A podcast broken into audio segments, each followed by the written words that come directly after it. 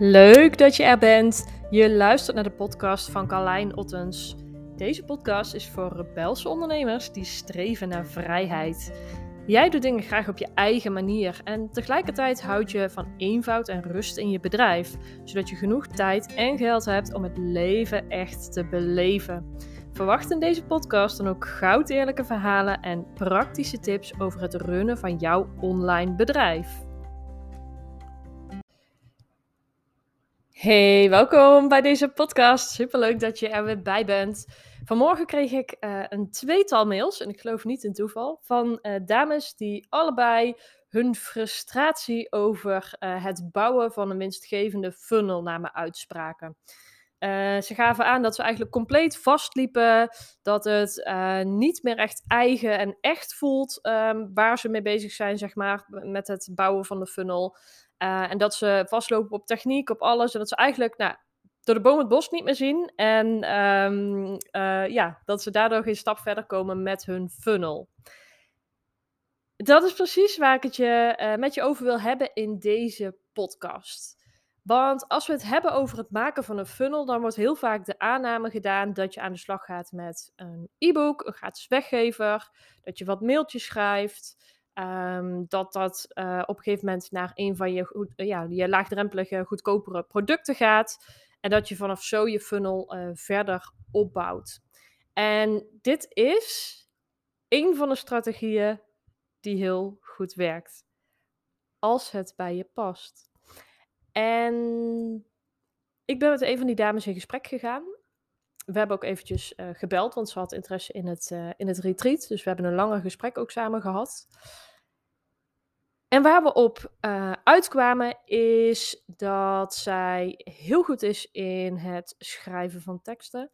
Ze is heel goed in spreken, maar ze is um, minder fan van het uh, Instagram, dus het visuele uh, stuk. Daar had ze minder mee. En ik vroeg aan haar door, ik zei van, wat, wa waardoor blokkeer je als je denkt aan het woord funnels? Ze had eigenlijk al heel veel staan, ze had al heel veel gebouwd, ze had goed gespiekt bij andere succesvolle ondernemers, zoals ze zei. En ik weet dat heel veel gebeurt, dat heb ik heel vroeger zelf natuurlijk ook gedaan. Um, maar wat ik ook merkte, en wat er ook uit het gesprek kwam, is dat hetgeen wat ze had neergezet eigenlijk heel ver stond van haarzelf. En dat is wat ik, um, wat ik heel vaak terughoor als het gaat om funnels. Dat mensen heel graag succesvol willen worden. Dat mensen heel graag een legere agenda willen. Dat ze heel graag willen dat klanten naar hen toe komen. In plaats van dat ze zelf uh, overal in hun netwerk moeten lobbyen om nieuwe klanten. Of klanten zelf moeten benaderen via Instagram DM's. Of um, allerlei andere manieren om eigenlijk zelf klanten te benaderen. Ze verlangen allemaal naar een manier waarop klanten naar hen toe komen. Een manier waarop ze ook een stukje passieve inkomsten uh, verdienen. En uh, de funnel zou the way to go zijn. Misschien denk je nu, hm, Carlijn, maar de funnel is toch the way to go? Dat heb je toch jarenlang geteacht? En dat klopt. Ik geloof ook nog steeds 100% dat de funnel the way uh, to go is. Ik wil alleen wel je ogen openen dat er meerdere manieren zijn van het opbouwen van je funnel. Want een funnel is in mijn ogen niks anders dan uh, eigenlijk een uitgestippeld proces waarin jij onder de aandacht komt bij jouw ideale klanten.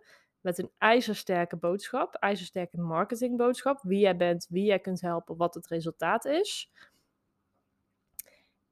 En natuurlijk een, uh, een heel passend aanbod. En nu zie je natuurlijk heel vaak dat er gewerkt wordt met verschillende lagen in je aanbod. Dus een wat goedkoper aanbod en, en natuurlijk gewoon je hoofdproduct. En dat kan natuurlijk op verschillende manieren gepromoot worden. En zoals ik toen straks al noemde, uh, een e-book funnel, dat is natuurlijk uh, één manier. Dat is, dat is een manier die absoluut uh, werkt. Alleen je mag jezelf de vraag stellen, wat werkt voor jou? En daar wordt het vaak ingewikkeld. En dat komt vaak omdat we heel erg geneigd zijn om te kijken inderdaad naar wat werkt. Hè? Um, wat brengt brood op de? Of ja, wat brengt brood op de plank? Wat werkt er bij anderen? En hoe kunnen we dat in onze business toepassen? De uitdaging die ik je wil meegeven, is om deze keer eens niet te kijken naar wat werkt bij anderen, maar om die tijd te besteden aan rust. dus om voor jezelf even een stapje terug te pakken. Ik doe dit zelf door dagelijks yoga te doen, door dagelijks het bos in te gaan, door, um, nou ja, straks ga ik bijvoorbeeld even naar het Jakarta Hotel, ga ik lekker zwemmen hier in Amsterdam. Dus ik probeer heel veel momenten van rust in te plannen, om heel zuiver te houden welke stappen ik in mijn business wil zetten, maar ook hoe ik mijn marketing wil uh, vormgeven.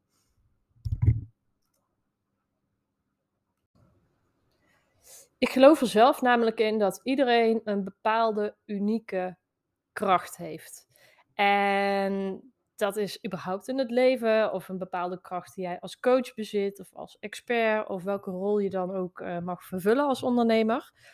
Maar ik geloof ook dat op creatief uh, vlak, zeg maar, dat daar ook een bepaalde vorm is die het beste bij je past. En um, de dame bijvoorbeeld, waar ik het eerder in dit uh, gesprek over had, ik, um, ik deel dit trouwens met toestemming hoor. Als ik een, een, bepaalde case pak in mijn podcast, dan vraag ik altijd even aan de desbetreffende persoon of ik dit uh, op die manier mag delen. Maar die dame waar ik het eerder over had, zij gaf aan van, hey, ik ben gewoon heel goed in schrijven. Um, op die manier breng ik mijn boodschap het beste over. Uh, daarnaast vind ik het ook heerlijk om podcasts op uh, te nemen. En ze vond het ook heerlijk om dingen in haar eigen tijd te doen. Dus dat het niet, um, ja, dat ze geen uh, agenda vol met vaste afspraken had. En ik denk dat dat heel mooi is, dat je vanaf dat punt mag gaan kijken naar wat past er dan in de marketing het beste bij jou.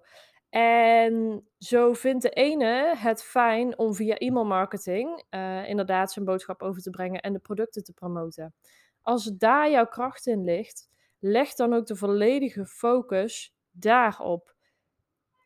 Mocht jij juist zien dat jouw kracht ligt in spreken of wellicht in live, live met mensen uh, zijn of wellicht in video's wellicht in Instagram vind je het zelf heel leuk om um, via Instagram, via stories, via reels, via die vorm uh, mensen te inspireren. Het maakt niet uit. Het belangrijkste is dat je gaat kijken wat bij jou past. En dat je ook het lef hebt om een stukje afstand te nemen. En om ook te kijken van, hé, hey, welke van die vormen beleef ik het meeste uh, plezier aan? als ik naar mezelf kijk, dan uh, ben ik ook het type uh, e-mail, uh, e-mail marketing fan, zeg maar. Dat, is, dat werkt voor mij het beste, omdat ik die mails, die kan ik, um, nou ja, bij wijze van s'avonds laat schrijven, s ochtends vroeg, overdag, het maakt niet uit. Daar hoef ik niet voor strak in de make-up te zitten, want dat doe ik lekker in mijn eigen tijd, tempo, met mijn huispak, zeg maar. Ik vind dat heerlijk, heerlijk om op die manier mijn inspiratie te laten flowen ook podcasts, dat zou je wel gemerkt hebben. Maar dat is ook een van de dingen waar ik heel goed op uh, ga. Wat ik, um, waar ik minder fan van ben, is heel veel werken met, uh, met video. Ik heb dat vroeger heel veel gedaan, bijvoorbeeld met Instagram. Of uh, voor mijn vorige bedrijf heb ik ook met YouTube gewerkt. Ik merkte dat ik daar heel veel stress van kreeg. dus dat dat niet mijn manier was om, om zichtbaar te zijn. En ik geloof er zelf in, als jij um, kiest voor één of twee kanalen waar je het allerbeste in bent, als je daar volledig jezelf op gaat focussen om daar telkens een beetje beter in te worden. Um, dat doe ik zelf ook. Ik vraag feedback op mijn podcasts. Ik luister al mijn podcasts uh, terug om te kijken waar kan ik ze verbeteren. Dus ik probeer hetgeen wat ik doe en waar ik goed in ben en uh, wat ik leuk vind, dat probeer ik steeds beter te maken. En op die manier richt ik dus ook mijn funnel in. Door heel duidelijk te kijken naar, oké, waar ben ik goed in? Wat vind ik minder leuk? Nou, die kanalen laat ik, uh, laat ik vallen of daar doe ik uh, niks mee. En de kanalen waar ik 100% fan van ben, daar doe ik het meeste mee. En de grap is ook, uh, ik spreek regelmatig met ondernemers die inderdaad nou, best wel verschillende dingen doen in hun marketing. En als ik ze dan vraag naar waar ze het meeste klanten uithalen, is dat 9 van de 10 keer het kanaal waar ze zelf ook het meeste plezier aan beleven. En de vraag die ik dan ook stel vaak is: wat zou er gebeuren als je een van die andere kanalen laat vallen? Weet je wat, um, weet je wat het grappige hierin is? Vaak zijn ze niet eens zo bang om daardoor klanten mis te lopen, maar ligt het vaak aan dat ze gewend zijn om heel hard te werken. En wat gebeurt er als je een van die kanalen niet meer hoeft te vullen met content? Dan hou je tijd over. En dat voelt vaak heel onnatuurlijk, omdat we van nature gewend zijn om kei en kei en keihard te werken, om 40, 50 uur in de week te werken. Dat is ook een switch die je voor jezelf mag maken, dat het ook anders mag, dat het ook anders kan. En dan nog een laatste tip die ik je mee wil geven als het gaat om het uh, bouwen van een eenvoudige uh, funnel op jouw manier. Wat ik, uh, wat ik zelf altijd doe, is bij alle klanten die, um, die zich aanmelden bij mij, dus bijvoorbeeld voorheen bij mijn Freedom Business Academy, daar hield ik van bij welk, um, welke customer journey ze bij mij hadden gehad. Dus bijvoorbeeld, ik keek, hey, volgden ze mij op social media? Wanneer zijn ze ingeschreven op mijn mailinglijst? Wat was hun volgende stap? Hebben ze toen een klein product gekocht of een masterclass gevolgd? Of um, wat was hun volgende stap daarin? En daarna noteerde ik ook hoe lang uh, heeft het geduurd vanaf het moment dat ze voor het eerst met mij in contact kwamen. En dat kan ik dan vooral zien door wanneer ze op mijn mailinglijst uh, terecht zijn gekomen. Tot aan dat ze die eerste aankoop hebben gedaan. Nou, op een gegeven moment had ik daar een lijst van uh, meer dan 100, 100 mensen, zeg maar, die zich natuurlijk aan, aangemeld hadden voor, voor de academie. En ik zag daar op een gegeven moment een rode draad in. Ik zag iedereen staat op mijn mailinglijst. 80%, misschien wel 90%, komt via mijn webinar. En na mijn webinar melden ze zich meteen of via de mails daarna aan.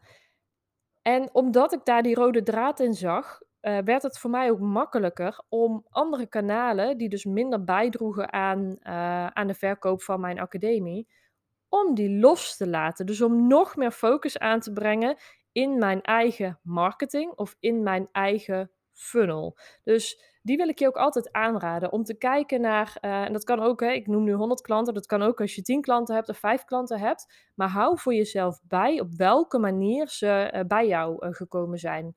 En ik doe dit op dit moment ook weer voor mijn retreat uiteraard. Dat is weer een heel nieuw product wat ik aan het lanceren ben, dus daar hoort ook weer een nieuwe funnel bij in die zin. En ook daarbij hou ik bij van, hey, um, de mensen die meegaan, zijn die al eerder door mij gecoacht? Um, als ik straks merk dat de hele groep die meegaat al eerder door mij gecoacht is, dan is het voor mij um, een mooie bevestiging dat de funnel, de customer journey die ik volgend jaar ga uitwerken voor mijn, uh, voor mijn retreat, dat die elementen mag bevatten, waardoor mensen al eerder van mijn coaching gebruik kunnen maken, uh, kennis daarmee kunnen maken en zich op die manier ook aan kunnen melden voor het retreat. Dus dat is de manier uh, waarop ik dat ga doen.